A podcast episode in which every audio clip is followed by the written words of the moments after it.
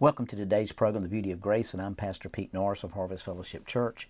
You know, we're going to be talking about something today and possibly this whole week about something that I really think is very important in the body of Christ. And I think we need to talk about it because I think so many times Christians believe that you know just because they're born again and just because they're walking with the lord and just because they're standing on that word that never no opposition is going to come into their lives. And you know the bible's very plain about what happened to jesus. You know the bible says in matthew chapter 4 verse 1 that Jesus then Jesus was led by the Spirit into the wilderness to be tempted of the devil. Now we recognize that, Jesus can't be tempted with evil because he's so righteous and, and so so holy. But we also understand that many, many times things will come our way and we, we think uh, that everything is the devil. We think every, every time things and obstacles come our way that it's the enemy. And it's not always the enemy. Now, I want you to understand that God does not send sickness. God does not send poverty. God does not send all these disastrous things and these earthquakes and tornadoes and all these things.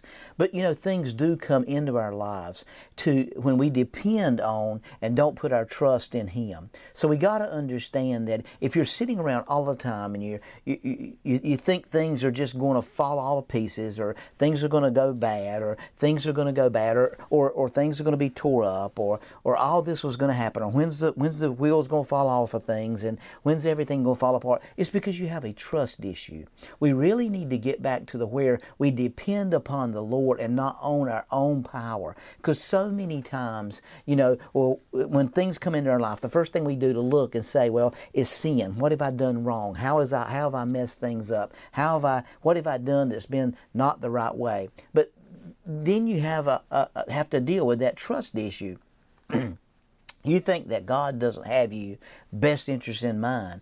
God is good when things are good, but God is also good when you're going through trials in your life, when you're going through situations in your life, when you're going through circumstances in your life. God is always good, but we got to understand that declaring something good in the middle of something that's supposed to be bad it is we need to be more thankful for his goodness. You know, so many times we may have one or two things that are that are that are not perfect in our lives, and we may have 50 or 60 or even 100 things that's absolutely marvelous in our life. And we focus on the two or three things in our life that is destructive instead of focusing on the good things that God's done in our life with the blessings and the favor and the righteousness of God. We've got to understand that God is doing a complete perfect work in our lives. He's manifesting His revelation in our lives. He's bringing us to a place of where the battle is not ours, but the battle is His. And the more we can trust Him and the more we can rely on Him, the better off we'll be. You know, I love what David said. What would it be because of me and not believe that I would see the goodness of the Lord in the land of the living? Now, in Psalms 27 and 13, Lord, David said, Lord, I don't know what I would have done if I hadn't believed that I would see the Lord's goodness in the land of the living. Now, if you go all the way back to Exodus 33, you'll see Moses crying out and he said, Lord, I want to see your glory.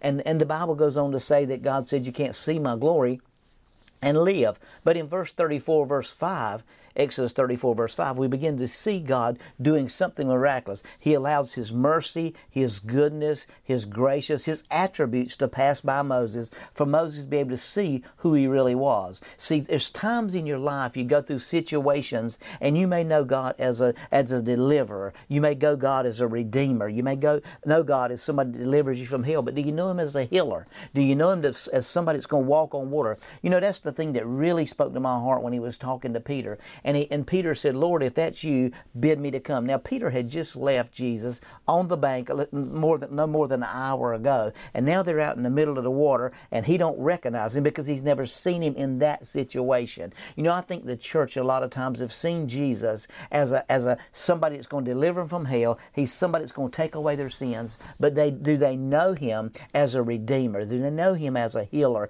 Do they know him as the one that's going to deliver you out of the darkness? Do you know him as the one that walks on the water. So Peter said, Lord, if that's you, bid me to come. Now, Jesus couldn't deny what Peter asked him because he was the Lord. So he had to tell Peter come. And Peter began to walk on the water. And we've criticized for Peter for saying, you know what, he didn't have any faith. He had enough faith. He looked at the storm and he took his eyes off of Jesus. But the reality is, Peter walked on the water twice. And I've never walked on it once. So I'm not going to knock Peter and all his circumstance. I'm just going to recognize and realize that God is doing something wonderful in your life. And you got to realize that you may be going through some trials, you may be going through some situations. It doesn't mean God's mad at you. It, it means that God is trying to take you to a place where you have to depend on Him and not depend on yourself. See, that's what grace and faith is.